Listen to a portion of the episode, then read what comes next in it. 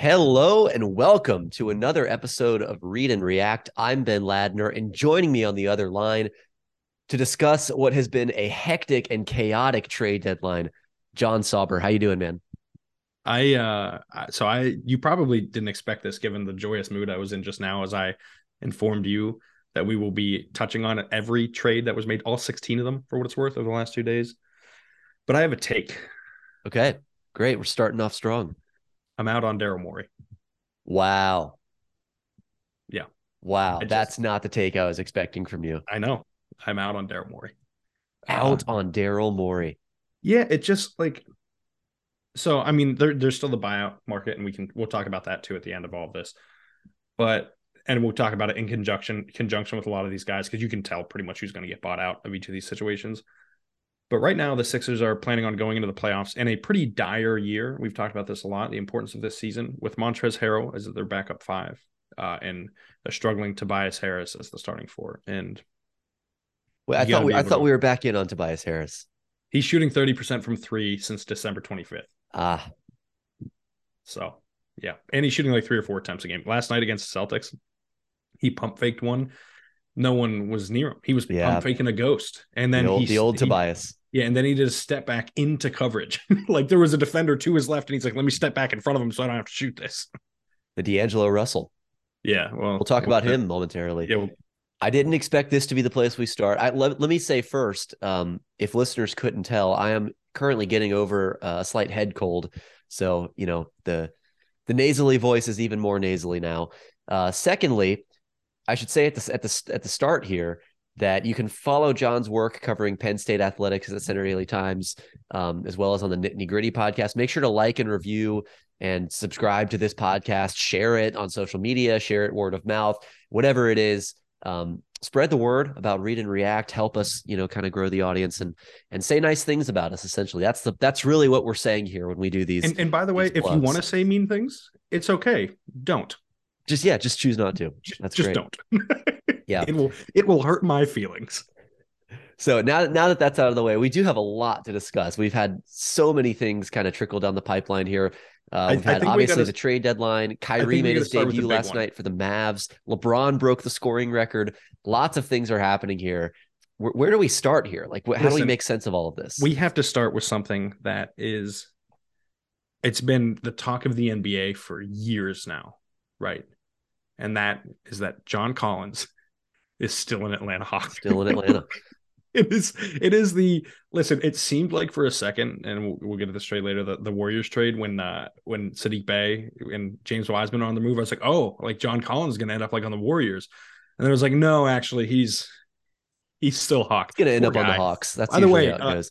He is still on the Hawks and Furkan Korkmaz, who requested a trade for this That's right. time in his career, remains on the Sixers. My favorite Korkmaz anecdote is not even anecdote, is that he uh, requested a trade and then signed a new deal in free agency after requesting the trade. We didn't even and- talk about the Furkan Korkmaz trade request. I know. that's know, how much. it- that's how busy this deadline has been. Yeah, it is. Listen, man, that is the funniest shit ever. Like that, this he keeps like it's. I imagine him like going to Daryl. And honestly, that's why I'm mad at Daryl. Make Furkan happy, but no, I like. I, I imagine him like walking in, like his agent's like, "Go request a trade," and he's like, "I don't want." To. He's like, "Go request a trade," and he like meekly peeks in. He's like, "Hey, Daryl, um, can you like, can you trade me, please? I'm, I want to go." and then Daryl's like, "No, absolutely not." He's like, "That's what I thought. It's fine. Okay, All yeah, right, I'll see you later." Let's start in Phoenix. I feel like that is the logical place. Well, yeah, Uh, because it's at the top of the list that yeah. I gave. And and given you know in the last episode we talked about Kyrie.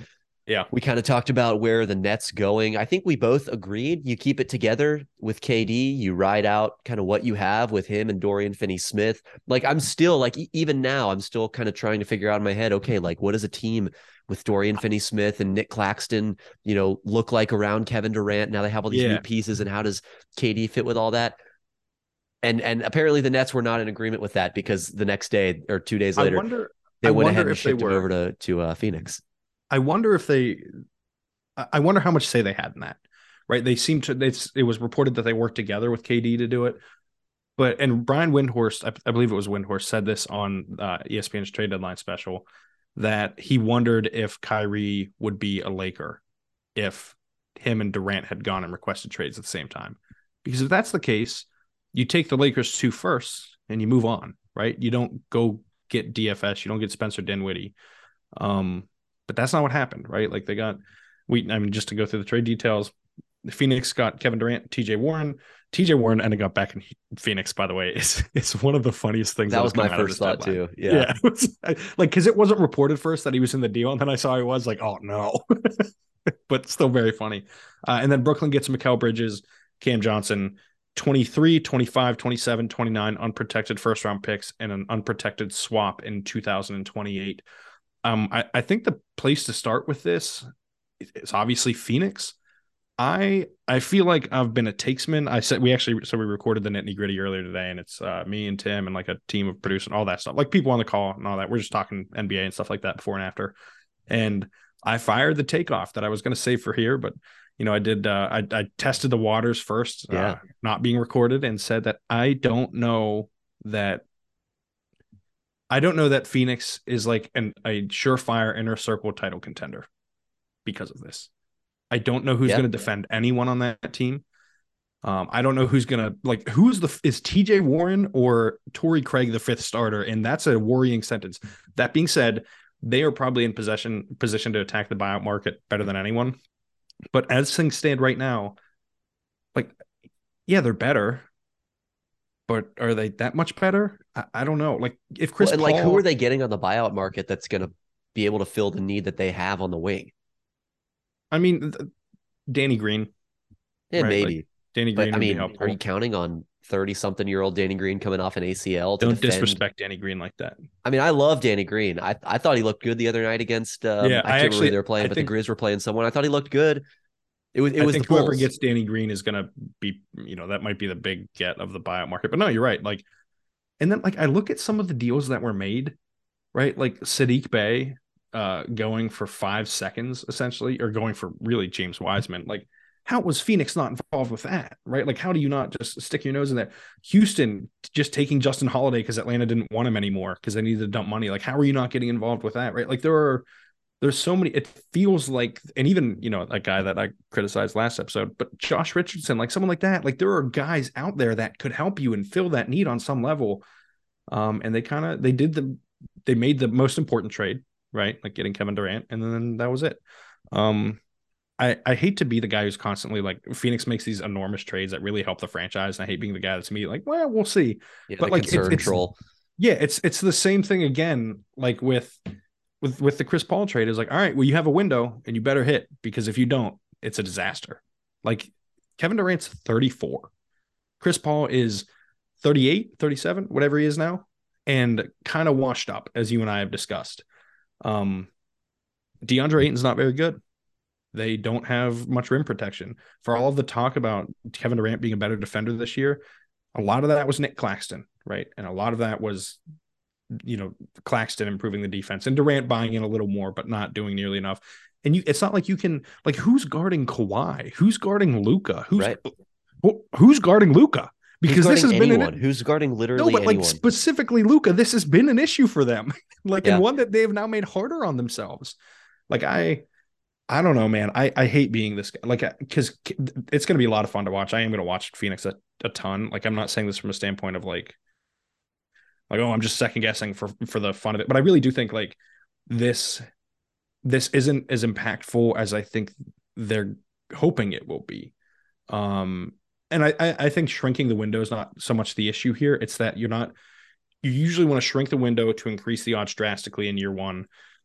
I don't think they're the favorite to win the title right? And I think oh, when you give up close. Yeah, and when you when you give up this much, I don't think they're the favorite to win the West. I agree. Right, and make the finals. When you give up this much, you need to be right. When you when you go this all in on on this core, you need to be. And man, I'm happy for Mikal Bridges. Get him a little bit closer to Philadelphia. He is the most from here athlete of all time when it comes to Philadelphia. Uh, dudes at like Phillies games and Eagles games and stuff. But uh, like for the the Suns, like getting rid of Mikal Bridges is going to have an enormous impact that I think people are kind of just yeah. glossing over. No, I, th- I think you said it when you said that they gave up too much to improve their odds, not enough. I think that's exactly right. To me, they, they're giving up, like you said, they're just giving up too much wing versatility, wing depth, and and perimeter defense. I mean, they're putting a lot now on DeAndre Ayton and and even on Kevin Durant to to anchor that defense. And maybe now that Durant has Booker and Chris Paul next to him to help lift the offense, he can buy in more on defense. But you know, he's in his early 30s now, getting toward his mid 30s. He's never been like a great, great defender. And I think in the last couple of years, especially since the injury, he's never really dialed it up to that level or been able to sustain that high level of defense. So I just don't know what this team looks like in the playoffs as a defensive unit. Like I think their offense can be really good, but I'm still not even convinced that they'll have like a top three or four offense going forward for the rest of the season. So, you know, like you said, I wouldn't pick them to come out of the West. I don't even know if I'd pick them to make the Western Conference Finals as things stand right now. Of course, that could change when we see them. And if they look unbelievable and somehow they're defending and papering over all of these concerns, I'll change my mind. But for now, just in theory, I, I don't know that getting Durant lifts them as crazy as it sounds with for a team that now has Kevin Durant and Devin Booker and Chris Paul, I don't know that that lifts them into the offensive territory that they would need to be in in order to overcome what will almost certainly be a below average playoff defense. Luka. Yeah, Luka's I mean, going to eviscerate them. You know, like last year against the Mavs and against eh, like theoretically against when they played the Warriors in the in the regular season, Mikal Bridges was the guy holding that entire defensive scheme together. Whatever success they had on Luka, to the extent they had any, whatever success they had on Steph in the regular season, to the extent they had any, was because Mikal Bridges was so good that he's able to be that point of attack defender that kind of ties the rest of the defense together from the point of attack. Now they lose that guy and they don't have the help side defense to like make up for what they're losing. Not to mention Cam Johnson, another big body who can defend on the perimeter. Jay Crowder, who obviously wasn't playing for them, but boy, that that looks even dumber now. By the way, like isolating him and not just let him start because right now, you know who they could really use? Jay Crowder. Jay Crowder. Yeah, I mean, by the way, the he was included guy. in this deal. The reason I didn't mention him is because he also was shipped off in a later deal. We'll get to that later. Yes, I do. I did. But I just I, I don't see. Maybe Phoenix is just so good offensively, it doesn't matter. But I think defensively, they're in that territory where it actually is going to be hard for them to get stops in the playoffs. Like I think even even more so than the Mavs, who we said last episode are going to have a really time a really hard time stopping people. I just realized you were going to see the Suns play the Hawks tonight. Still, right? You go into that game? That's correct. Uh, boy, have fun. Wonder if KD will suit up. Some places take you away. Some bring you together. Marathon does both Marathon is Florida's family key with something for everyone. You'll find museums and wildlife refuges, wide open beaches, miles of warm, clear water, and the historic Seven Mile Bridge. For more about Marathon and the latest safety protocols, visit flakeys.com/marathon. With Lucky Land slots, you can get lucky just about anywhere. Dearly beloved, we are gathered here today to. Has anyone seen the bride and groom? Sorry, sorry, we're here. We were getting lucky in the limo, and we lost track of time. No, Lucky Land Casino with cash prizes that add up quicker than a guest registry. In that case, I pronounce you lucky. Play for free at LuckyLandSlots.com. Daily bonuses are waiting. No purchase necessary. Void were prohibited by law. 18 plus. Terms and conditions apply. See website for details. Well, I mean, I'll just add the Suns have ranked fourth, third, and now fourth in the NBA in long mid-range frequency since oh, Chris oh Paul got to the Suns. Yeah, this is this is what's going to make this team tough to watch. Sometimes you have to. Well, I don't know though because they now do have three of the best mid-range shooters in NBA history. Well, two of the best in NBA history, and then yes. Devin Booker. So it, and, and also and like and Chris brutal. Paul is like not as good at it anymore. Sure, you know, but Booker but like, is probably better than Paul at this point. It's it's easier to watch them take mid range jumpers than like the Bulls. Yeah, right. Who like, you know the the hyperactive Bulls, by the way, who did absolutely nothing, yeah. or the Clippers. Uh, for, but Arturas Karnisovas really killing it. My point is just to say that this is now going to be team mid range, and you have to think that yeah. you're going to catapult to first place in that mid range frequency metric. Um, I'm kind of like I said at the top. I'm just kind of confused. Well, I don't know. I I just kind of wonder whose decision it was for the Nets to trade Durant. Did did they was, kind of see an avenue here and I, say? I think it was reported as Durant went to them and wanted to move to Phoenix. Yeah. That said, I like the return that Brooklyn got here. Like I think, yeah, I do too. I think they I got just, a I just decent amount, and they they're now kind of in good shape to build something on top of this. I mean, we'll see whether they keep Ben Simmons long term. I probably think they won't, but they have some interesting pieces where, like, if I- don't know who it would be, but if there's a star out there who who kind of shakes loose on the trade market or the free agency market in the next couple of years, the Nets are kind of a good landing spot. And assuming that that star is not going to decide to completely blow up the infrastructure that the Nets are planting are, are laying to receive them, like Kyrie and KD did, I think they're now in pretty good shape. You know, as a as a free agent destination or as a trade destination. Yeah, no, they are. And, and I think the interesting side of this is like, I know there are already no excuses for Ben Simmons, but now it's like laid out to bear, right? Like you either show up for the rest of the season and kill it because you have four shooters around you at all times, or three in Nick Claxton, like at all times, all guys who can guard too. Um, so they should they should actually be a good defensive team, by the way. Like the, some of the lineups they could try out there are going to be nasty on the wings. I think they'll still be a playoff team. I do too. I think Yeah, they'll still be in yeah. like the Raptors, Hawks, Knicks echelon of team. Are you are you ready for a nice fun take? Yeah, always. My primary ball handler with with this team would be Mikal Bridges, Heck yeah. and I would just I would just let him figure it out more because he's already it. Killing it doing that. Right? Couldn't they he's kind already- of do what the Raptors have been trying to do? What? Couldn't they do what the Raptors have been trying to do? I mean, sort of, but like Ben Simmons complicates that, right? Because he's so passive. Like, there's no one on the Raptors that's so like scoring averse that like. well, just in terms of the like-sized wing-heavy lineups, Yeah, we're just going to yeah, switch like- everything and play Royce O'Neal Yeah. and Dorian Finney-Smith and Ben Simmons and Mikal Bridges at the same time. yeah, and put Claxton out there too, who could Yeah, switch everything. Super Like, rangy. yeah, yeah. yeah, and but I I honestly would replace uh Ben Simmons with another wing if I were doing that. If I'm being honest, uh, Who gets farther in the playoffs, the Nets or the Suns this year? Uh, that would be trolling if I were to answer it that way. Uh, I think they're gonna get to the same round. I think they're both Yeah. gonna get bounced in the first round. I I think that is first or second round. I, I think both of them are either first or second round teams, which Yeah, kind of tells you all you need to know about what we think of this trade. Yeah, and, and like teams. and part of it for Brooklyn is like they, they'll probably fall a little, right? Probably six or seven rather than five. Um, although Cam Thomas gonna be a lot of fun too, by the way. The dude's just gonna shoot like constantly. But Phoenix right now is the five seed. You know who they'd play in the first round? Oh, I looked at this today. Is it the Clippers? The Mavericks, The Mavs. which is like the ideal scenario. Uh, and honestly, they're probably gonna rest KD some during the regular season. Booker and Paul have had injury injury issues, so I don't know if like this is going to help them that much in the regular season, which is not the goal anyways. Like I'm not, that's not a criticism of it, but I just think like their seeding might not improve because of it. So you Yeah. can't even be like, well, oh, at least they'll get a playing team or something. But that also I think I think that actually touches on an interesting point here because you know KD and Chris Paul especially are older guys. You make this trade because you think the window is now. But as we saw with the Nets, as we've seen with the Clippers, as we see with a lot of these teams nowadays, these I think I've called them before microwaved super teams.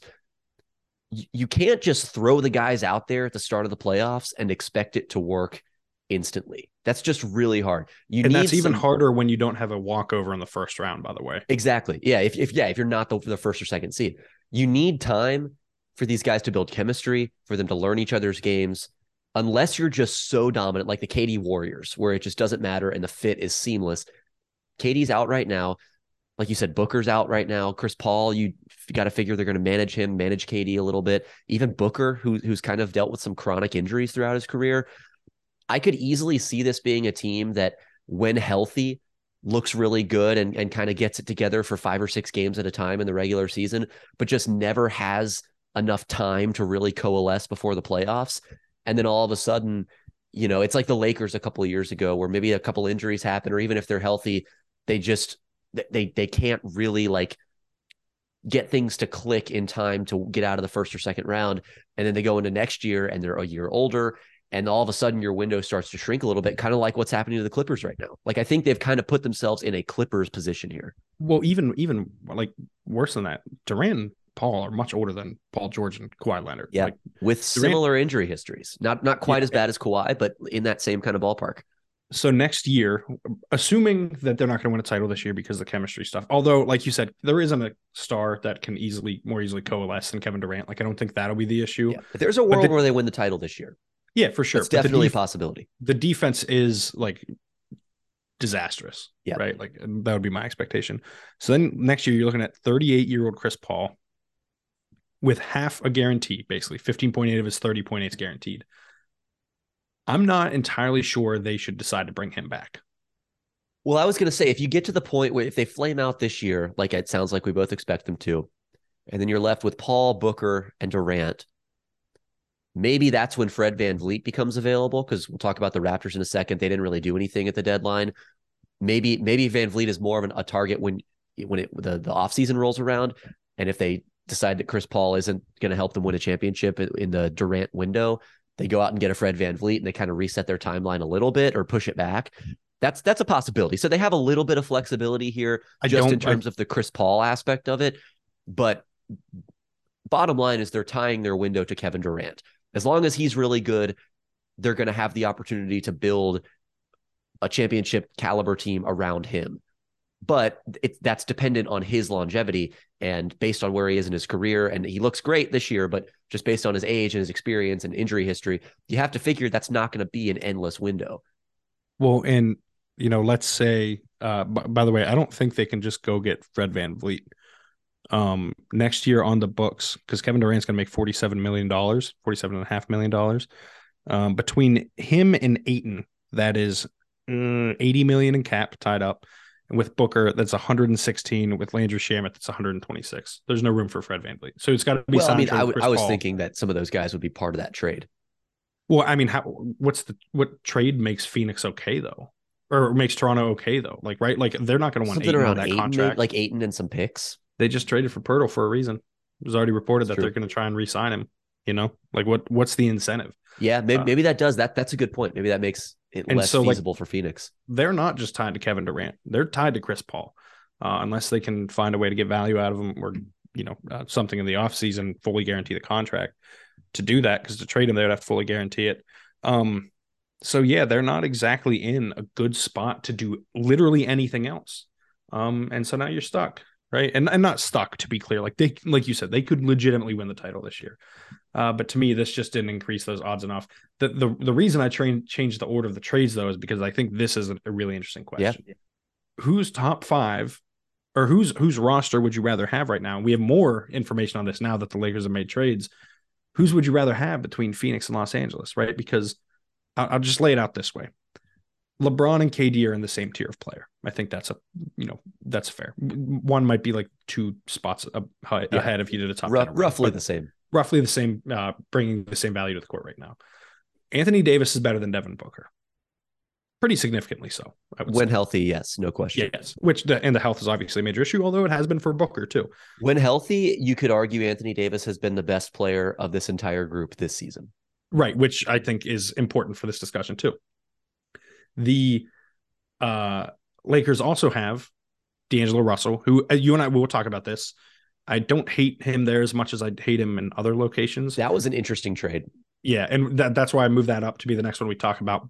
I would rather have D'Angelo Russell than Chris Paul right now, and I know that's like seems crazy, uh, especially given the the hate we've levied toward Paul. But that's more about Russell's fit with the Lakers than than uh, than Paul's fit. And then you start getting into the depth, and then it's like, all right, well, DeAndre Ayton is better than like Lonnie Walker. It's like, sure, yeah, that's fine. Or sorry, no, no, no. DeAndre Ayton and Jared Vanderbilt and Malik Beasley, right? Like the best of that group is probably Ayton, but Beasley and Vanderbilt aren't providing much less value, right? Like the, the drop off is not big. And then whoever you're leaving between Beasley and Vanderbilt is better than, you know, Torrey Craig or TJ Warren. They added Mo Bamba today, who I think will actually help the Lakers quite a bit. And I think that's a really interesting move uh, to go get him. That'll be helpful. Davon Reed, they added another wing today. And so like you you go through the list of guys that the Lakers got, and despite them being the team that was like, oh, they missed out on Kyrie, they had to settle for this deal. I think their odds of winning a title are better than Phoenix's right now for me. And I think like yeah, I like, and that's strictly based on like looking at the talent. That's not to mention the fit, by the way, and like how they're going to play, um, the avenues they have to winning. By the way, just to, you know, to make sure we put it out there, that Lakers trade that happened Wednesday night, right? Uh, the Lakers got D'Angelo Russell, Malik Beasley, and Jared Vanderbilt, the three players I just mentioned. The Minnesota Timberwolves got Mike Conley, Nickeil Alexander Walker in three seconds, and the Utah Jazz got to buy out Russell Westbrook, Juan Toscano Anderson, Damian Jones, and the Lakers 2027 first round pick, protected one through four, that if it does not convey, becomes a second round pick.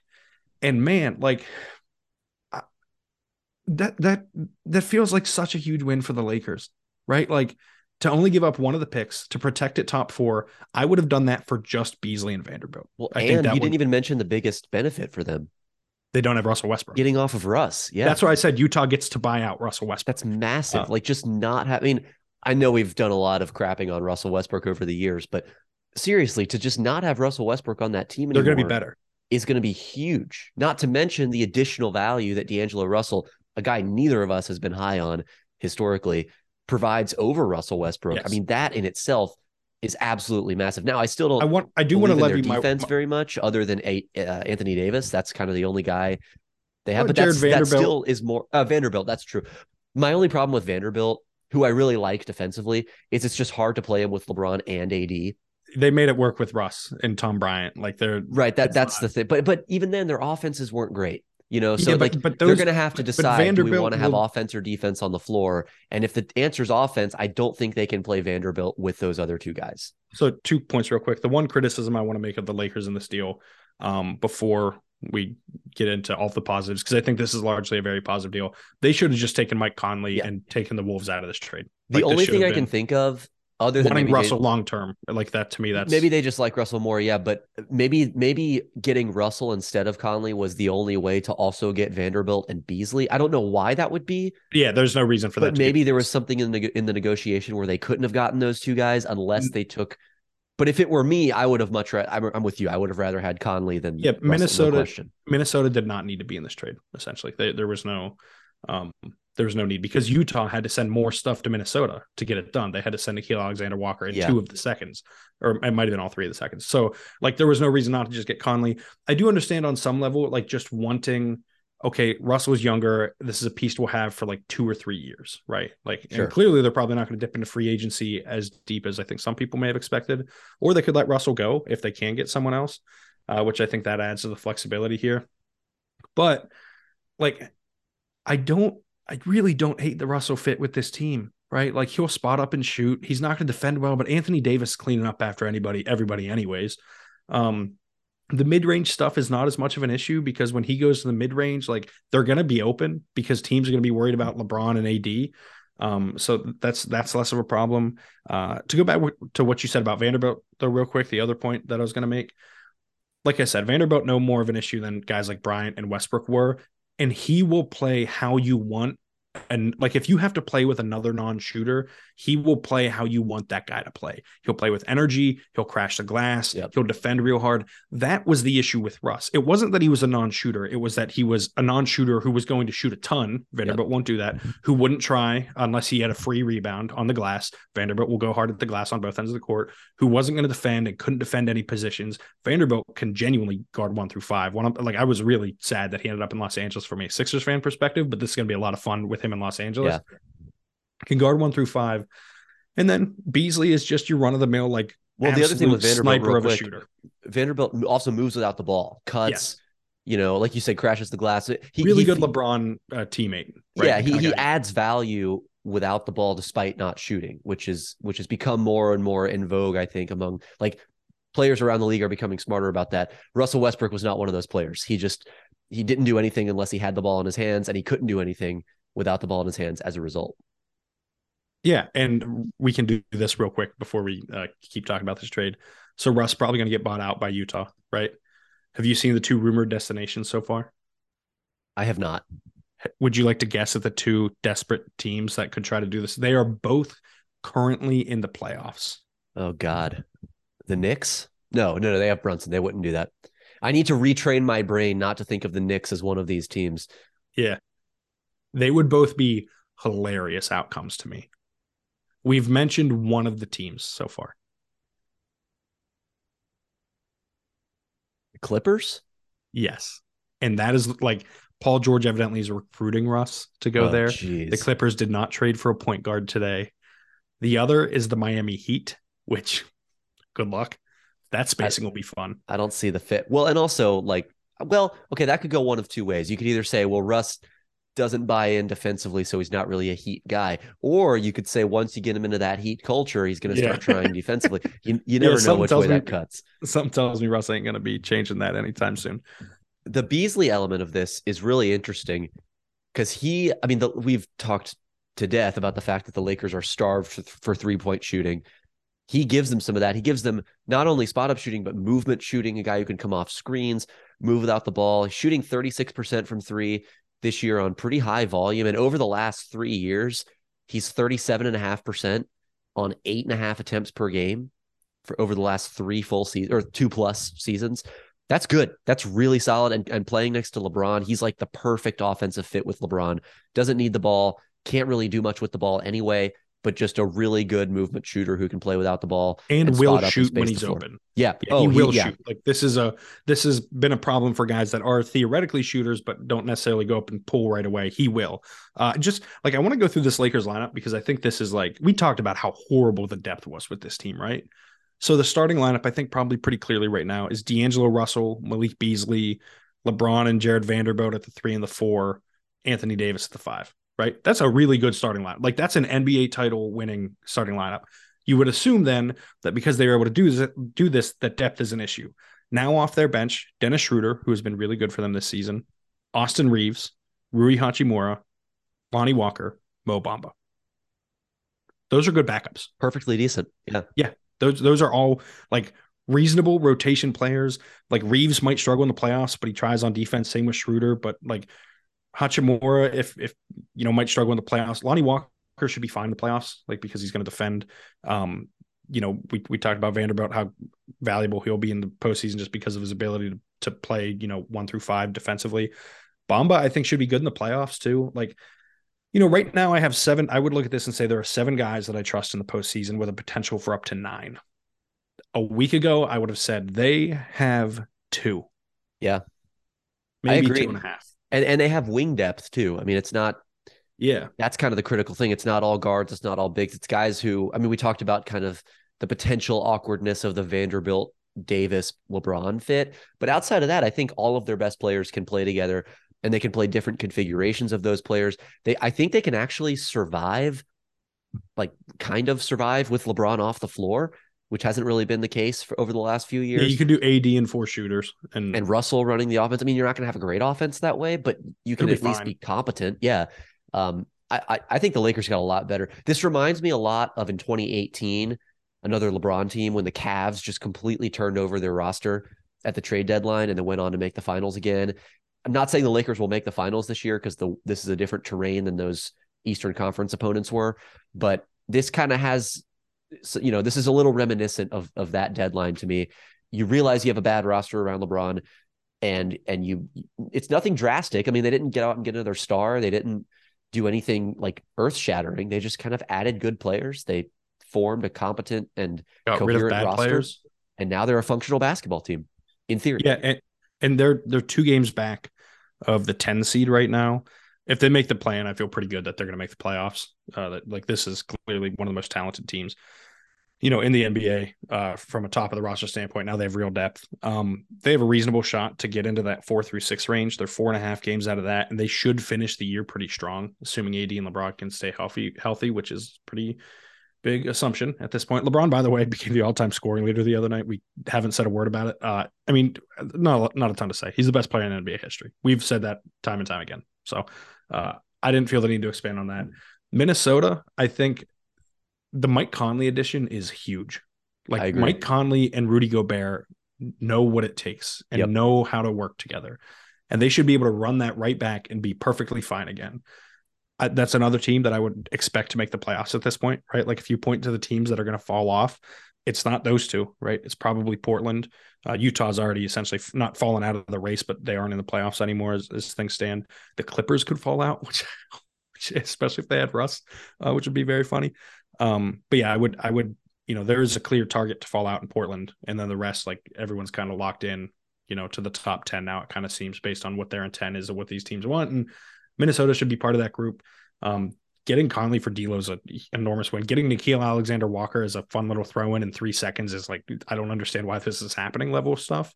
Um, and Utah, yeah, they're gonna buy out Russ. Hopefully, signs with the Clippers so you and I can share a good laugh for an hour and then publish that episode. Uh, and you know, I, I honestly thought they'd get better value for uh, Beasley, Vanderbilt, and Conley than a single first that's top four protected. Um, I can think of a few teams that probably should have just been like, no, we'll give you one unprotected in 2027 to to make this deal. Yeah, I kind of thought all those guys would The Clippers. Right. And I thought each of those guys would maybe get more on their own than they kind of got combined. I think one of my predictions going into the deadline was that Mike Conley would be traded for either more or less than we thought he should be. So I, I don't know if you chuck this one up as a win or a loss on that front. He got traded, Well, you- so I'll, you I'll claim it. You know, You tried to both sides it and still somehow got ended up being wrong. So I, yeah. I Well, like- or maybe I was right. Who knows? But no, I like this for for Minnesota. I mean, I've said many times, Mike Conley still really good, perfect fit with Rudy Gobert. Professional guy knows how to stay out of the way, but can also be involved to the extent that you need him to be in Minnesota. I like no qualms with that addition for them. With Lucky Land slots, you can get lucky just about anywhere. Dearly beloved, we are gathered here today to. Has anyone seen the bride and groom? Sorry, sorry, we're here. We were getting lucky in the limo and we lost track of time. No, Lucky Land Casino, with cash prizes that add up quicker than a guest registry. In that case, I pronounce you lucky. Play for free at LuckyLandSlots.com. Daily bonuses are waiting. No purchase necessary. Void where prohibited by law. 18 plus. Terms and conditions apply. See website for details. Lucky Land Casino asking people what's the weirdest place you've gotten lucky? Lucky? In line at the deli, I guess? Aha, in my dentist's office.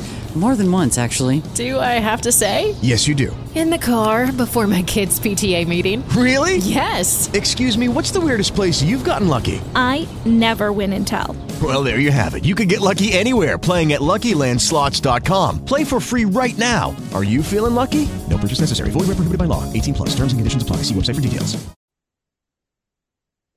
All right, now we can really get into my list. Boston gets Mike Muscala for Justin Jackson, two seconds from Oklahoma City. It's a sneaky good move for Boston. I don't. I although I think it is also an indictment of what they currently have.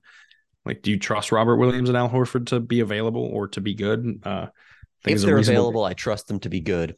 I trust Williams to be good. Horford's getting like there's some signs right that the the end of the road is Yeah, here. but we've said this before. I I- know, I every know. year he just shows up in the playoffs and he's great. I'm just going to keep banking on that. But this is a, I mean, this is a good move for them. Uh, like they, real quick, Will Barton is going to be bought out by the Wizards. oh, that's, That's an interesting one. Yeah, and by the way, uh, also being bought out, Dewayne Dedmon by the Spurs. Uh, yes, after he was traded from the Heat. Uh, after Yes. he apparently got into an altercation with someone in the locker room at one point. Not totally surprising given Dewayne Dedmon's track record. Um, Yeah.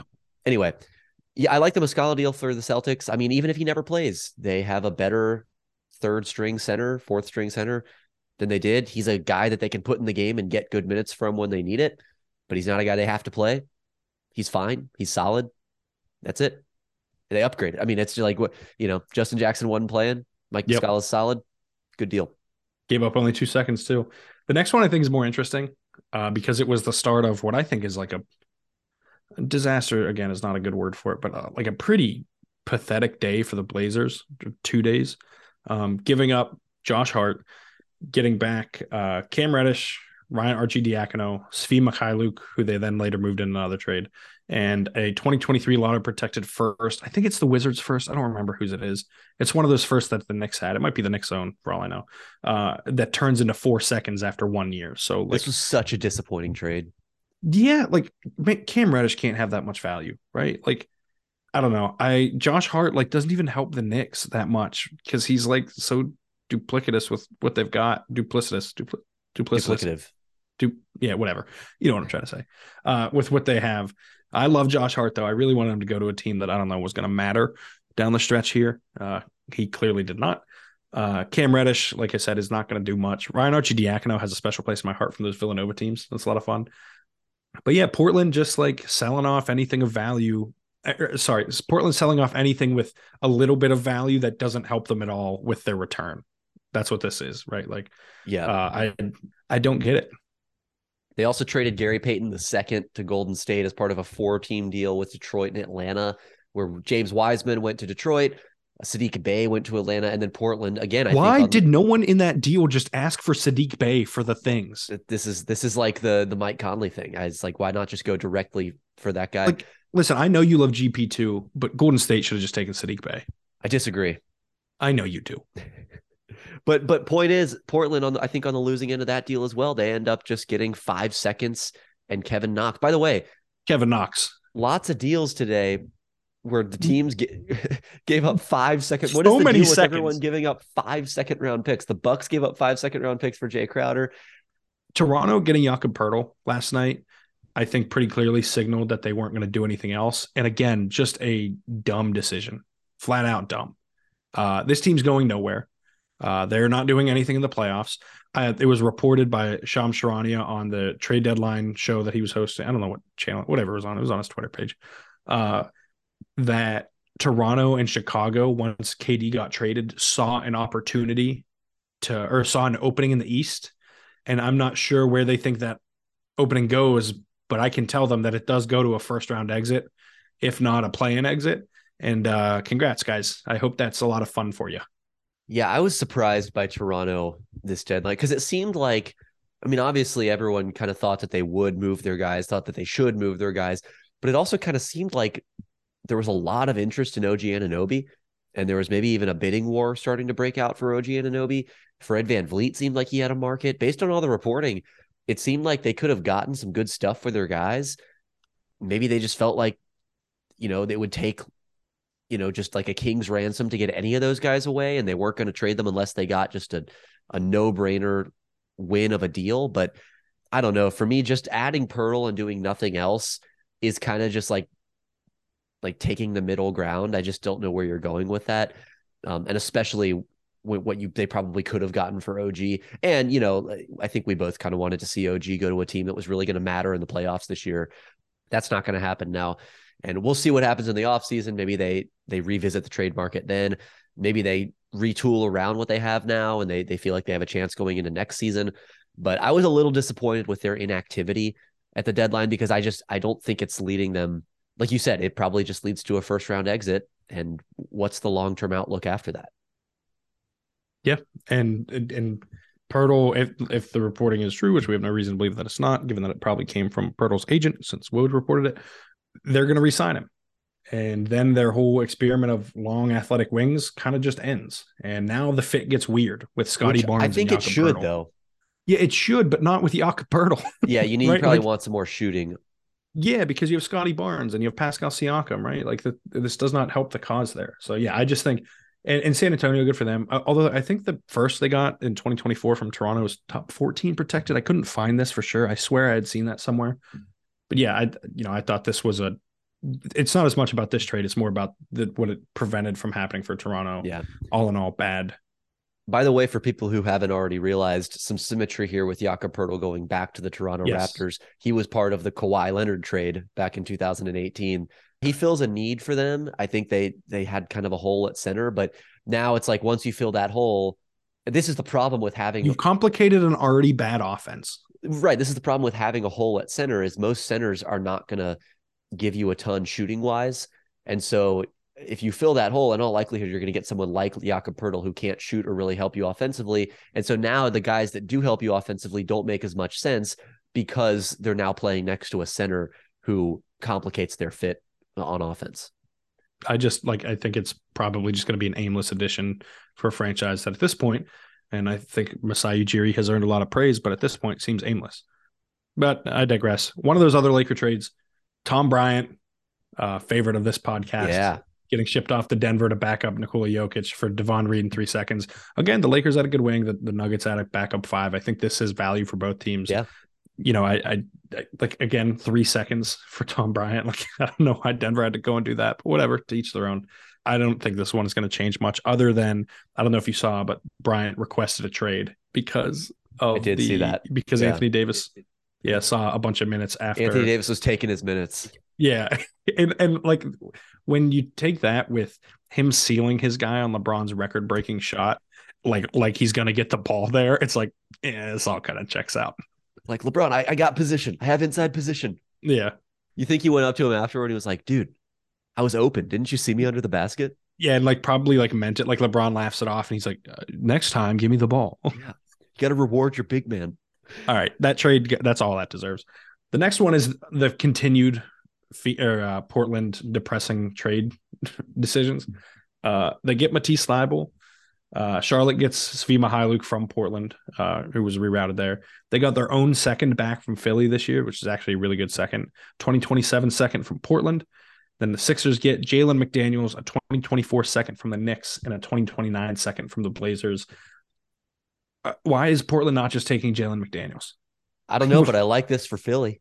Yeah, I do too. He was one like, of the guys we threw out as a Cavs candidate to fill in Yeah. their hole into three. He's he is so he's not the defender Thybulle. Uh, he's also more of a sturdy defender than Thybulle though. So like while he's not going to add as much value he's still not going to screw you over as much either. Yeah. uh and he's a significantly better offense player. Like jalen mcdaniel's pretty good. Um good enough that i think the sixers the big benefit here is that they can re-sign him. Like maybe they would have had to with Thybulle, but they can do it confidently. Maybe it's like i don't know three years 24 million something like that like the martins got.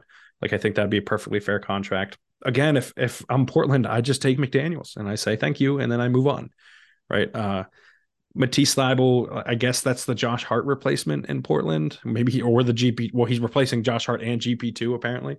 Uh, yeah, it just feels again like Portland is like you had an easy thing to do here and you just chose not to do it with this one. And the other one, it's like, yeah, maybe just keep Josh Hart, who is good and helpful.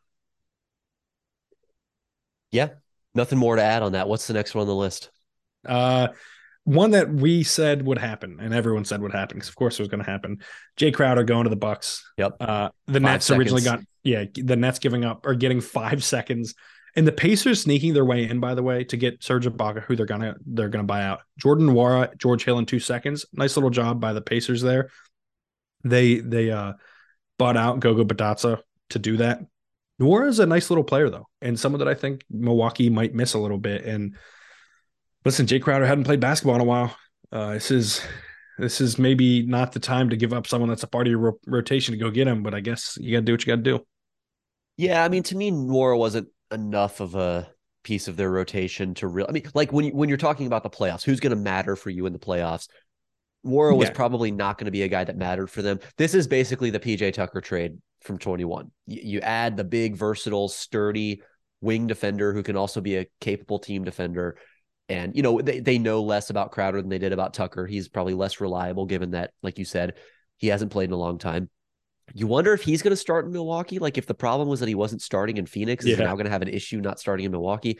But he could close for them. He could be kind of like if they go ultra big or positionless Well, or whatever you want to call it. He's probably going to start, right? It's got to be Jrue. You called I mean- Middleton the two. I mean, what, whatever. I don't know, like, man. Like, what are we calling Middleton anything right now? I, point is, Jrue Middleton, Crowder, Crowder. Giannis, and Lopez. I mean, Yeah. or, or you play Giannis at the five, quote unquote. Crowder's your four. Whatever you want to do, he can fit into closing lineups and important lineups for them. And it's just like Jordan Nwora was not going to take them from where they were to That's fair. where they needed to be. Jae Crowder may not, but he might. And so Yeah. I, th- I think you make the bet there and you just say, hey, Yeah, no, no, no. if he's what he's I like- proven to be throughout his career, then he's giving us a solid guy we can count on in the playoffs. I would also rather simply just held on to him, right? Uh, which you just kind of don't have to involve Indiana then, uh, and that you move other salary. Uh, honestly, would rather move Grayson Allen uh, than than Nwora. Uh, but yeah, I just thought it was a nice little pickup for the Pacers to get someone that could be a rotation player um, for them. But yeah, like Crowder is. You're right. The idea of it is similar to PJ Tucker, but he's not as good as PJ Tucker was when he was in Milwaukee. Um, before that, when he was in Houston, obviously and he he doesn't matter if Khris Middleton doesn't start playing like Khris Middleton. None of this matters if Khris Middleton doesn't get his shit together. Uh, and I don't know if that's ever going to happen, right? Like it doesn't necessarily look like it is. He's been looking better recently. I mean, sure, better, but like has not been nearly like the guy that they need him to be. Well, give him time. All right. Well, I guess as as you always say, you'll see when you believe it from the Bucks in May and June. I mean, they won the championship two seasons ago. They did. By the way, to go back to the Nets thing, I know we we like to get on them for the uh for not winning a title and only winning one playoff series. That title was theirs if Harden's healthy. Like they're winning that title, uh, which sucks. Maybe so. Uh, yeah, I, I, I mean, I think probably pretty clearly because they would have had to play the Hawks and the Suns. So, uh, and him being slightly healthy definitely swings the series against the Bucks because it already went seven uh, and into overtime in seven. So Possibly. Yeah. I digress. Next trade is the one that everyone seemed to be talking about as a guy that would definitely go. Uh, Bones Hyland to the Clippers for nothing, essentially. A 24 and Nothing. 25 I don't second. understand how they got nothing So for Bones Hyland. Zach Lowe had reported, or maybe I keep mixing up who said this. Apparently, Bones Hyland had become a problem, right? Like, and was uh, I had gotten that frustrated. sense. There's like the Murray tweet, which I don't know if that was about Bones or not, but people were speculating, is this about Bones? And then Bones' sister chimed in and said something Yeah. about that. Yeah, it seemed like there was I also, it's funny to me because this doesn't help the Clippers at all. like, it's I the last thing they need. Like, you just keep Reggie Jackson and don't move him for, for A. Plumlee. I mean, the Uh, best but, thing like- this does for either team is that it gets Bones out of the Nuggets rotation. Yeah. I think. I mean, he's was he, he was not giving them enough offensively to make Mm-hmm. up for what he wasn't giving them defensively. And as we know, it doesn't really matter who you put next to Nikola Jokic. You're Yeah. going to have a good offense. So you do you need a guy who's going to take off the dribble jumpers at like an average rate and or make them at an average rate and give up a ton of value defensively? I'd rather just. I mean, this goes without saying, but I'd rather just play Vlatko Čančar more minutes. You know. I'd rather right, just now- throw Zeke Nnaji in there than live with Now, now it is time to now it is time to move on to the next trade. Now that you've got Čančar, and That's and my take. Honestly, best thing the Nuggets did at the deadline was clear more minutes for Vlatko Čančar. Well, now I can't wait to transition from that trade into this one. So the Warriors get, as we mentioned earlier, Yes. Gary Payton II. The Blazers get essentially nothing. Kevin Knox in five seconds. The Pistons, for some reason, add another center in James Wiseman. And the Hawks, who I actually think are the biggest winners of this trade, even though it won't have the most impact, it gets Saddiq Bey. Uh, Saddiq Bey is the best player in this trade. Clearly, like GP2 is awesome in his role, uh, and will will add more value to Golden State than Bey likely will to Atlanta. But he's only doing it there. He it doesn't translate to other teams. Well, that's why you make the Right. trade. Yeah. Yeah. Saddiq Bey is good. like is good. And the Pistons said, no, no, no. You got that five over there that can't do anything, right? Like, let's take a shot on him. Uh, when they already have Jalen Duren uh, and Isaiah Stewart. And I'm guessing probably not Nerlens Noel once they can agree to a buyout. Uh, I would assume, anyways. Forgot Marvin Bagley. I did not forget Marvin Bagley. Um, I'm aware that he's there. And so, like I said, they have all the guys that I specifically mentioned. Boy, yeah, Marvin like this- Bagley and James Wiseman on the same team. Oh god, That's a hell of a front court, man. I texted I texted the group earlier today, and this is tough, and I have to say it on the podcast now too. I'm out on the Pistons. I'm yeah, just- that is it's it's been a tough couple of years ever since you bought it. This is like like buying Enron stock in the early 2000s or something. yeah. Just completely cratered as soon as you like- bought in. I it was more about buying into Cade, and I still am bought in on Cade. But you want to talk about next superstars requesting trades? I know he's in his second year, but that one doesn't feel like it's, it's too far down the pike. I Like he tuned is- into a that is Pistons game the other night, and I got to Oh, tell you, it's brutal. it was a rough watch. Killian Hayes is better now than he was. I will say that. Like Killian Hayes is like on the verge of being a rotation player. Like he's got to figure some stuff out. Like he's got to shoot off the catch. But but Uh, taking more. that angle got- kind of tells you all you need to know. With the Lucky Land slots, you can get lucky just about anywhere. This is your captain speaking. Uh, we've got clear runway and the weather's fine, but we're just going to circle up here a while and uh, get lucky. No, no, nothing like that. It's just these cash prizes add up quick. So I suggest you sit back, keep your tray table upright, and start getting lucky. Play for free at LuckyLandSlots.com. Are you feeling lucky? No purchase necessary. Void where prohibited by law. 18 plus terms and conditions apply. See website for details. Atlanta getting Saddiq Bey, super helpful, right? Yeah. Like he's just going to help them defensively. He's going to help them as a shooter. I know Well, he's, he's kind of of well he's a little bit of DeAndre Hunter insurance too. Yeah, Like I'm starting to think it may just never happen for DeAndre Hunter. And if it doesn't, then now they have Saddiq Bey, someone they can count on. AJ Griffin's starting to look pretty good for them. Jalen Johnson's showing some signs. So they're kind of bolstering their wing rotation in a way that they're giving themselves more options if the guy they drafted fourth overall and traded all this stuff to get the right to draft fourth overall doesn't pan out. And like he'll be fine, but he's he I'm kind of it's not looking like he's gonna be, you know, he's gonna live up to the standard of a fourth overall pick. So adding another wing to that rotation makes some sense. Yeah, I, I mean, I, I think, like I said, he's good. He's helpful. Uh, this is probably not going to have any impact other than GP2 on the title race and making me stop believing in the Pistons and mm. honestly stop watching them until Cade comes back. I really like Jaden Ivey still, by the way. I really like Jalen Duren. They have some really good pieces. Troy Weaver has no idea what he's doing when it comes to helping with fit. And like, you can't develop these guys just by throwing a bunch of talent together. James Wiseman, even if he gets good or is better, it's not going to help. He can't play with Jalen Duren for Yeah. a second on an Now, NBA I think court. it will help him to get away from the Warriors and just be in For more of sure, a free environment where he can try stuff and learn on the fly and make mistakes. But he's is he going to play? I don't know. I mean, he'll probably play. Jalen Duren is significantly better than he is. So is Isaiah agree. Stewart. I- And oh, they're I both agree. young. And they're both young. Yeah. No, I'm Like, with you. I, I just think he'll be given more of a chance to kind of make mistakes and do all the young guy stuff. I just don't know if he's going to play enough for it to matter. And I think that's Yeah, maybe important. Like you know who should have done this? Like San Antonio should have gone and got James Wiseman. Yeah. Uh, or even Oklahoma City. especially after trading Poeltl.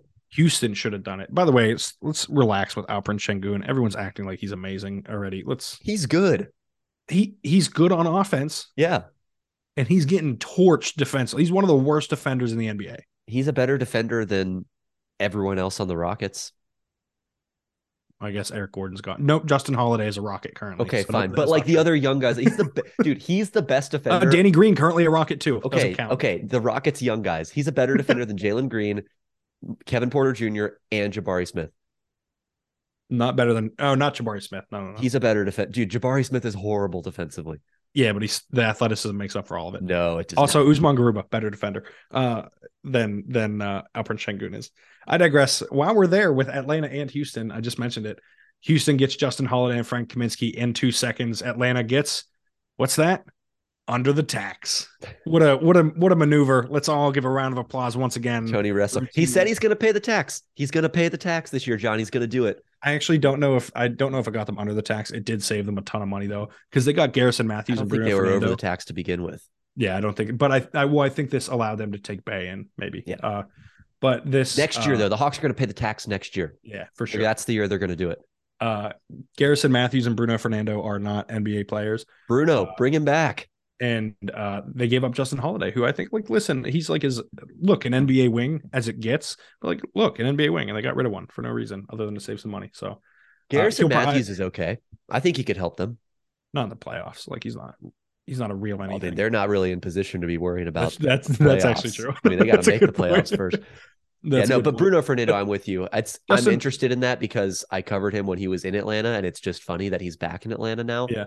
Uh, beyond that, I think he'll make no impact with the Hawks. Well, Justin Holiday is also better than Garrison Mathews, and that's who you gave up to get Garrison Mathews. So, so like, that one's debatable to me. uh, Holiday's a better defender. Like, and yeah, Garrison Mathews better shooter, but like, and moves more offensively. But I would rather have the defensive Holiday. Neither of them is making more than like the ninth guy in a playoff rotation, though. Um, to go to the one of the Lakers ones we discussed a little bit earlier, uh, Orlando taking on Pat Bev in a second. I assume Pat Bev will get bought out. I don't see why it wouldn't be. Maybe he goes back to Minnesota. That'd be fun. Uh, the Lakers get Mo Bamba, who thankfully should be able to play. Like Mo Bamba has played well when he's played this year, right? Like I've never been like, oh man, Mo Bamba is such an enormous bust, right? Like he's always been fine. And if you give him minutes, I think he can be more than that. And man, having him playing with LeBron seems like it'll be a lot of fun too. Uh, you can maximize him in that way. And perfect backup five to AD, play him 14 minutes a game. I think he's going to have enough of an impact to be a positive value and, you know, improves the depth quite a bit. Yeah. What's next? the Charlotte Hornets take on Reggie Jackson, who again presumably will be bought out, and the Los Angeles Clippers get a Plumlee. You pick any they want. Can, can you can you say which one? it was Mason. It was Mason. Okay. Uh, and That's correct. presumably, I was I was testing you. Presumably Maverick as well. I would I would guess. I mean, you got to assume uh, it's a package deal. yeah, You, uh, and maybe they're buying in to get a piece of the Maverick stock here, and what we're like seven That's years away Yeah, from it's his- probably- from- honestly, from that's- draft entry. You know, yeah. Uh, like I said, Jackson probably getting bought out. Plumlee doesn't change shit for for the Clippers. Like I have no idea why they did this. Like, would you not okay rather this year? Sh- on this team? He's going to turn it over forty five times, and he's going to have the ball. If he has fifty possessions with the ball in his hand, he's going to have it the ball in his hands for forty nine too many possessions. Well, th- this is why you do it. He's he's a center who can run up and down the court and is seven feet tall. Yeah, but when he gets the ball, he keeps it. Like, or he's like, oh, he's like trying to get that assist. I, I understand that. I, listen, I'm not a Mason Plumlee guy, but if there's a team in the NBA that could actually use Mason Plumlee, it's the Clippers because th- their only center was Ivica Zubac. He was the only one. Then go get literally anyone else. I would just are- say go get literally anyone, and Mason Plumlee is anyone. Well, or well, but you don't have to. gi- I mean, I guess giving up Reggie Jackson isn't much, but like, go sign a buyout guy. Like the they're like Dewayne Dedmon is better than Mason Plumlee. Yeah, I, it, it, at that point, it doesn't really. It's it's it's literally just a guy who plays That's backup fair. center. That's fair. Next up, New Orleans gets Josh Richardson. San Antonio gets Devonte Graham in four seconds. as we continue to just watch seconds fly around the league like crazy, this helps New Orleans. I think I like this addition. Uh, Do you I think was on teams? oh, Sorry, go ahead. I was on the like Josh Richardson isn't as helpful as you think, but I think in New Orleans he will be right. Like the some of the the the grittiness can help them a little bit defensively, and like the it's not the skill stuff. It's not him as a shooter. It's not him as a passer. It's not him as a ball handler. Any of that. It's the grittiness he'll bring defensively. He's also not as good of a defender as you see, like as not you seem to think, but as most people seem to think. Uh, but I think in this scenario he'll he'll be fine. Maybe Devonte Graham will just get to let it fly in San Antonio. That'd be fun too. I think he will. Do you think these teams, when they were negotiating these trades, do you think a team asked, "Can we get two seconds?" And the team and the, and the other team was like, "Hell, take three, take five. I don't care." I mean, do you think Like, seriously? what do I seems- care? Yeah. it seems like they're just willingly parting with these Yeah. second round picks. Like, listen, do us a favor, get these second Well, round yeah, picks off our So, hands. like these really good teams, and New Orleans should be in that group. Milwaukee should be too. Um, trying to think who else gave them up. Uh, at, well, I mean Atlanta a little less so, but like those teams, like those picks are in the fifties. Teams are usually selling those picks, which is dumb, by the way. Selling those picks again, I do not care about the financial ramifications. I care when it comes to like navigating the the cap. Uh, financially, though, it doesn't matter to me. Um, but yeah, I like I assume it's because those teams assume those picks will be in the 50s. The next trade is actually one of my favorite ones. Phoenix gets Darius Bazley, uh, who actually will probably play a good bit, which should terrify Phoenix. Uh, Oklahoma City gets a player better than Darius Bazley and a second, and Dario Saric. And man, Dario and Giddey together could be a lot of fun from a passing and also cannot move their feet whatsoever standpoint. Uh, the ball should fly around the court in Oklahoma City. Oh, not not to mention, of course, Jalen Williams. By the way, like I, you know, not to leave him out, the good one, but I, I don't have to clarify this. I know, but the yeah, good no, one. we, we know which one you're talking Uh, about. Like they're going to be so much fun. Oklahoma City is, and I'm just happy that Dario goes somewhere where he's probably going to play a good bit. Uh, remains one of my favorite players. Uh, Yeah. a lot of fun to watch, and I hope that the ACL recovery eventually, like he can get there to where he was pre-injury because he was good. He's really good, really helpful. Yeah, great fit at a position I think of need. You know, they have a Yeah. lot of guards, a lot of wings, a lot of Can ball play with- handling types. Can play with Chet Holmgren too. Yeah, can play with a lot of it. people. I mean, he's just a versatile. I remember a few years ago when he, I think when Saric was a rookie, Zach Lowe compared him to Boris Diaw. I don't totally see like a one to one comparison there, but he he is kind of similar in the sense that you just kind of plug him in, has a little bit of positional flexibility, and he just fits because of his passing and his IQ. So he's going to help them a lot. And again, a guy who can play with guys in their front court. He kind of bridges, you know, their their ball handlers with their front court guys, and especially losing Mike Muscala helps them fill some some important front court minutes now too. So I, I don't think OKC really drops off at all. If anything, they make it a little bit better after this trade deadline, and they've positioned Yeah. themselves. And and Saric is a little younger, I think, than Muscala. So they're kind of setting their getting him a guy who's kind of more on the timeline of the rest of their team. And um, yeah, I love this for for OKC. one more deal that will include presumably 50% of the players involved getting bought out. Uh, that is the Los Angeles Clippers getting Eric Gordon. Finally, Eric Gordon's going to play meaningful basketball. I really hope it's not next to Russell Westbrook. Uh, the Memphis Grizzlies getting Luke Kennard and the Houston Rockets getting the rights to buy out Danny Green and John Wall along with swap rights. So in 2023, they have the Clippers pick. No, they have the Bucks pick and they can swap that with the Clippers pick if they would like. Yeah, I like this deal. It's good to see Gordon on a good team, and uh, we'll see where Green and Wall end up. I don't know that it's going to matter where Wall ends up, but we'll see Wait, where Will, Green ends up. I think it. I just thought, thought of this. Danny Green to Cleveland would be pretty nice. Well, Would that's actually a, a, a good transition here because I want to talk about Cleveland. And Oh, real and- quick, uh, Luke Kennard, please take Dillon Brooks' minutes. Anyways, continue. Yeah, that well, okay. Th- this is also good because the Grizz are part of this group of teams that I want to talk about. With, with like you mentioned, the Grizz they add Kennard, but that was really their only move. The Nuggets move Bones Hyland, but that was really their only move. The Pels Oh, they got they got Tom Bryant. You you they show did. That's respect. that's true. I shouldn't I shouldn't give him short shrift. Uh, the Pels traded Devonte Graham, got Josh Richardson, but but nothing really like to shake up or really bolster their team in a meaningful way. So you have the Cavs, the Pels, the Nuggets, um, and who, who and the Grizz.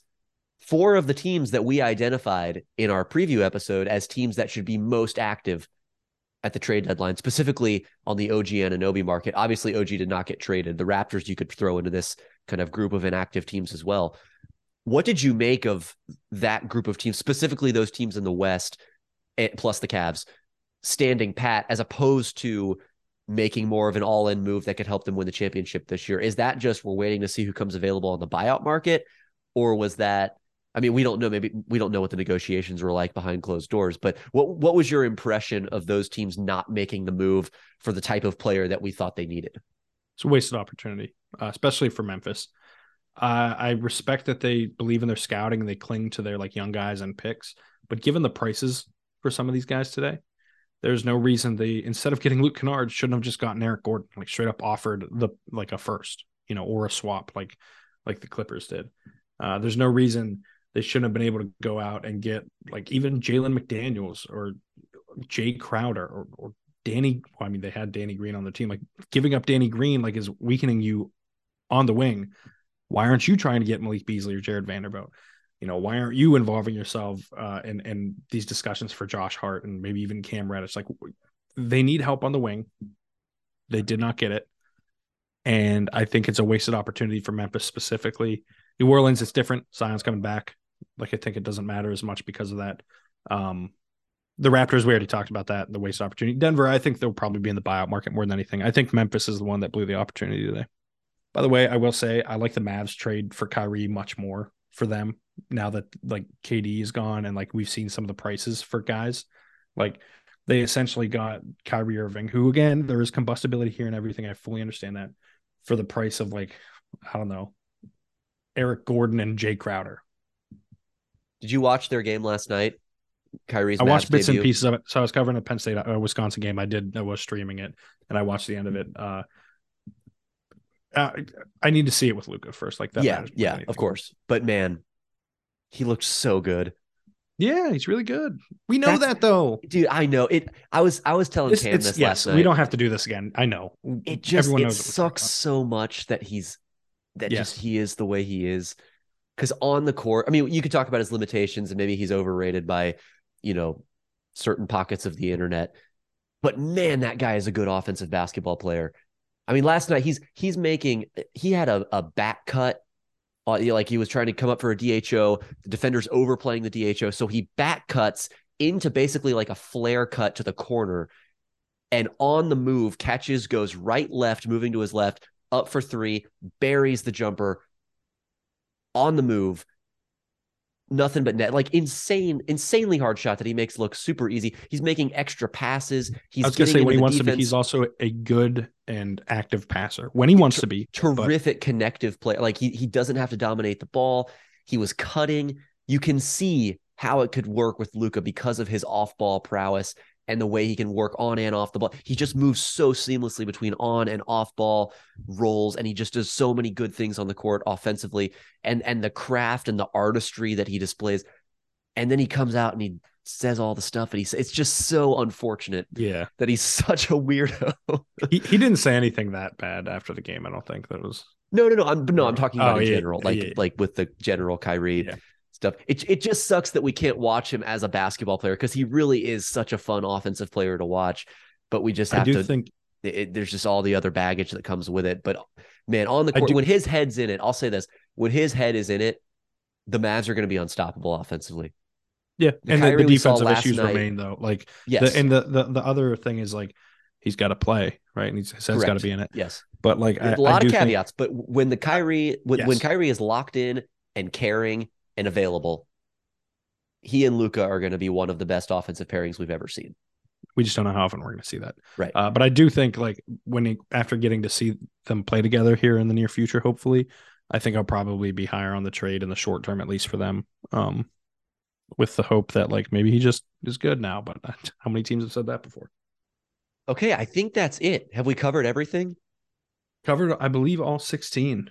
Uh, just electric stuff today. I do want to like because I have to do this. I do think Jalen McDaniel is going to really help the Sixers. Uh, I I, know we. I, I know we glossed over that, but if they don't fix the backup five, it doesn't matter. And man, uh, to watch KD leave the conference for them to pretty much stand pat, make the most minor of upgrades. Um, when Milwaukee goes and gets Jae Crowder, Boston gets Mike Muscala to shore up their one weakness, like, and you have this glaring hole in your team, it's malpractice. Just so happy that Gary Payton II is back. I know you are. Shut up. He, he's got to stay healthy. I'll say that he has not been healthy this year, so I'm I'm kind of Oh, I'm that's probably- the other thing. Uh, Chris Haynes reported that Dame Lillard was not going to be traded like r- randomly throughout the day, which like I think we all expected. But like w- Portland, like what, just do it. Just trade him. What are they're, you doing? they're not gonna. We've we've we've covered this topic. I know, but what are you doing? I- what I are don't know. That's doing? yeah. Jerami Grant is good. Like, why are you not trying to move Anthony Simons at least? Oh, dude, it makes me they're mad. Operating I don't, in yep, a different. Yep. I don't want to. I don't want to yeah. do this myself. Yeah, I just want GP two to to get healthy and and be productive. I'm just I'm just imagining the GP two Dante God, this is DiVincenzo gonna- split I know. cuts, This extra is passes. This is gonna suck so bad. The Hit first in time that he screens. plays for them again, and you're just not gonna shut up for like 30 minutes of an episode. I'm just like gonna have to go eat dinner while you keep talking. I'm I'm telling you right now, there's going to be a play. Are you gonna be more excited to watch the Warriors with GP2 or the Suns with Kevin Durant? Yeah, I'm going to be more that's what I excited to watch the Nuggets with Vlatko Čančar in a more No, prominent no, no! role. Don't you don't you dodge it? Are you gonna be more excited to watch the Warriors with GP2 or Kevin Durant with the Suns? The Warriors with GP two. And are you gonna be more excited to watch the Warriors with GP2 or Kyrie Irving with Luka? That one is is closer. Still probably the Warriors with GP two. I hate you. listen, it is what it is, man. I'm more excited to watch Russ with the Clippers. Like I will, that'll be like you, you can't turn away, right? As it's all like going up in flames. If that happens, uh, which is my hope, then I will be locked in on that for a while. Like I'll watch Clippers games. it's like just to listen to like the broadcast team be like, what have we done? And there's another long mid range jump shot, and, And that one caroms off the rim. Kawhi is not showing any emotion, but he's now just sitting on the court. He is I no am longer looking forward to part. seeing all the different terms, uh, the, the, the different phrases that Brian Sieman can come up with to describe missed mid range jump shots Yeah. on the Clippers broadcast because he is one of the not best, just missed, like badly missed. to me, he's one of the best in the NBA at using active verbs. Like the way he describes things, like he'll someone will get a rebound, he'll say he sinks his talons into the rebound, things like that. He's one of the best in the NBA at that sort of thing. So I'm very eager to see if Russ indeed ends up on the Clippers to see how many different descriptions he can use for the same act of missing a mid-range jump shot. I honestly thought that Russ would get bought out and then we'd have this reckoning where it's like, oh wow, no one wants to sign him. Like this is crazy. And like it would be kind of crazy, but it would be something like where you and I'd be like, yeah, no, this is where this was always trending. But like as soon as maybe it's maybe Russ is doing overtime and putting this out there, but for the Clippers and the Heat to already be interested is like, jeez. Yeah, there's always someone, man. Is nobody watching the Lakers? I guess not. The Clippers share an arena. They don't even have to go far. Speaking of the Lakers, uh, we touched on this earlier, I know, but did you have any additional thoughts on LeBron breaking the scoring record? It's awesome. He's the best player ever. I thought it was a really cool, like I thought it would be a cool moment, and it was an even cooler moment than I expected it to be. Yeah. Like it was, it was, fun. it reminded me of the last night of the 2016 season when Kobe scored 60 and the Warriors got their 73rd win on the same Yeah. night. And it was, it just kind of felt like one of those moments where you, you could feel the entire NBA world kind of locked in on the same thing. And I'm texting all my friends, like I was texting with friends from college who I don't really talk with that often, but like this was a thing that it was like, this is significant and kind of like a, a, a really like where were you when it happened kind of moment for NBA fans, you know? Fun fact: I was that the Warriors and and Kobe uh, night. I was at a Phillies Padres game and then uh, caught it at a bar in Philadelphia. See, a lot of fun. and you remember that very from cool. seven years ago or whatever it was, you know. And Yeah, I think this is going to be one of ironically those enough, moments. Like I think I'm going to remember where I was standing in my apartment as LeBron hit the shot, and like it's it's one of those night, things. I was once again at a bar. There you go. like I think this is maybe maybe I need to reevaluate some stuff. Yeah, I just I mean thirty eight thousand three hundred and eighty eight points, and now he's at three hundred and ninety. But I mean that is so many points in nineteen plus seasons. And like people say, oh, it's the longevity, and but it's the longevity. It's all of it. It's It's, the guy is the best player of all time. And by the way, he definitely this the magic of LeBron, and this is I think a good place for me to leave it anyways, is that he definitely went into that game and decided he was going to break the record and get 36 points. Let me be clear. An NBA player decided that he was going to score 36 points in a game, and then he simply just did it before the end of the third quarter on efficient shooting. Yeah, on efficient shooting. That's the thing. He just It he just decided to do it, and then he did it. That was it. he was not chucking. He was chucking a little bit at the beginning, but by the end, he was not chucking. He was getting to the foul line. He was getting to the rim. He's getting a bunch of and ones.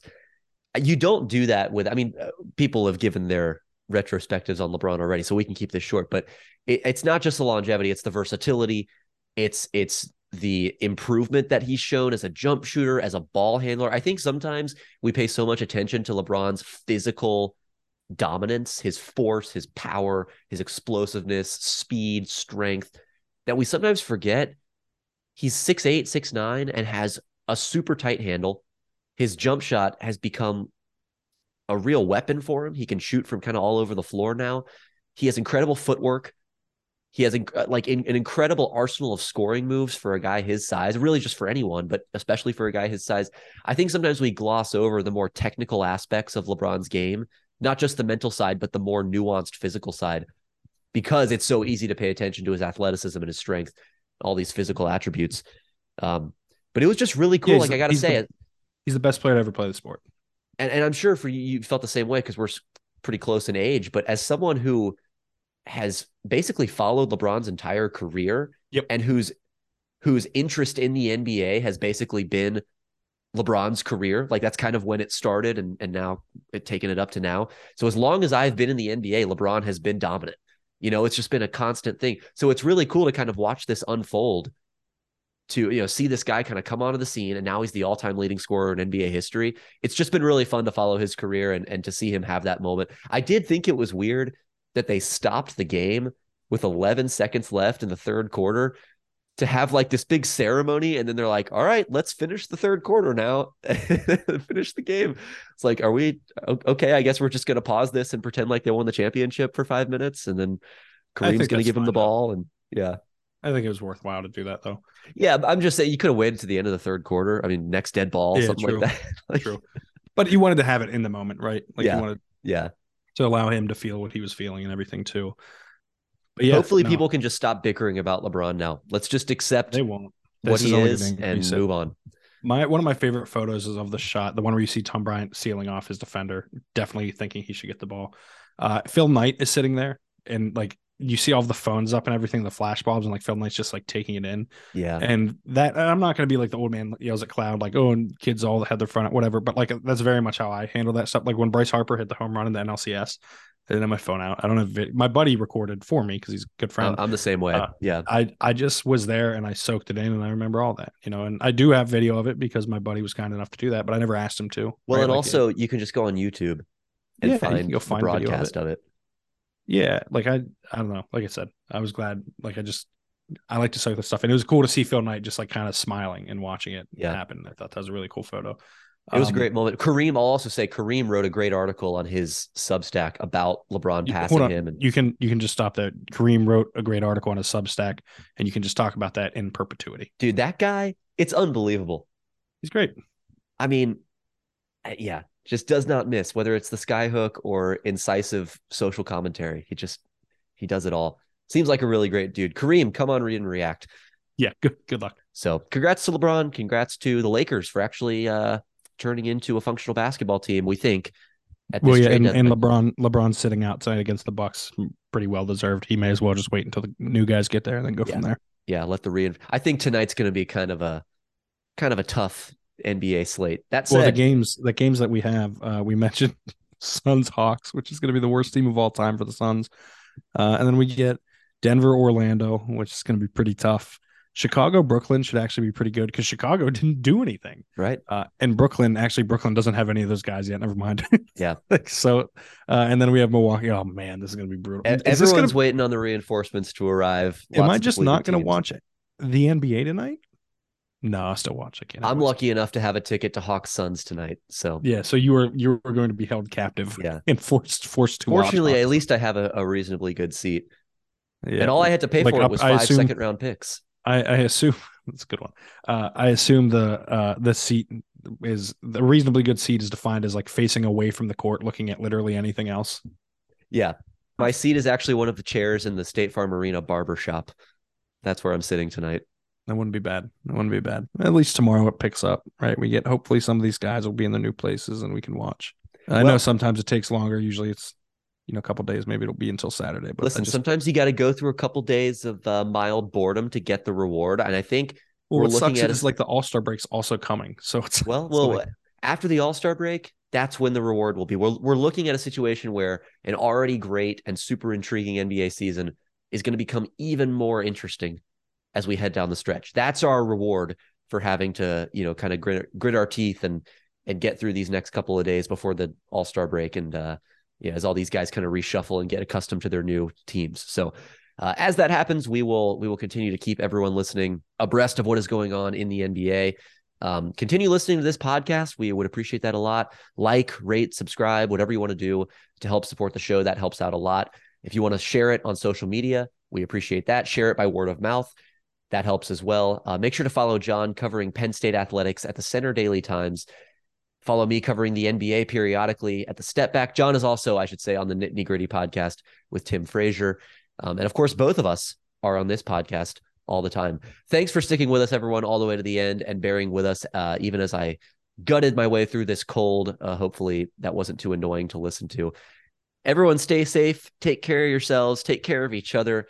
Stay hydrated. Get plenty of sleep. And John, I'll talk to you later. talk to you soon.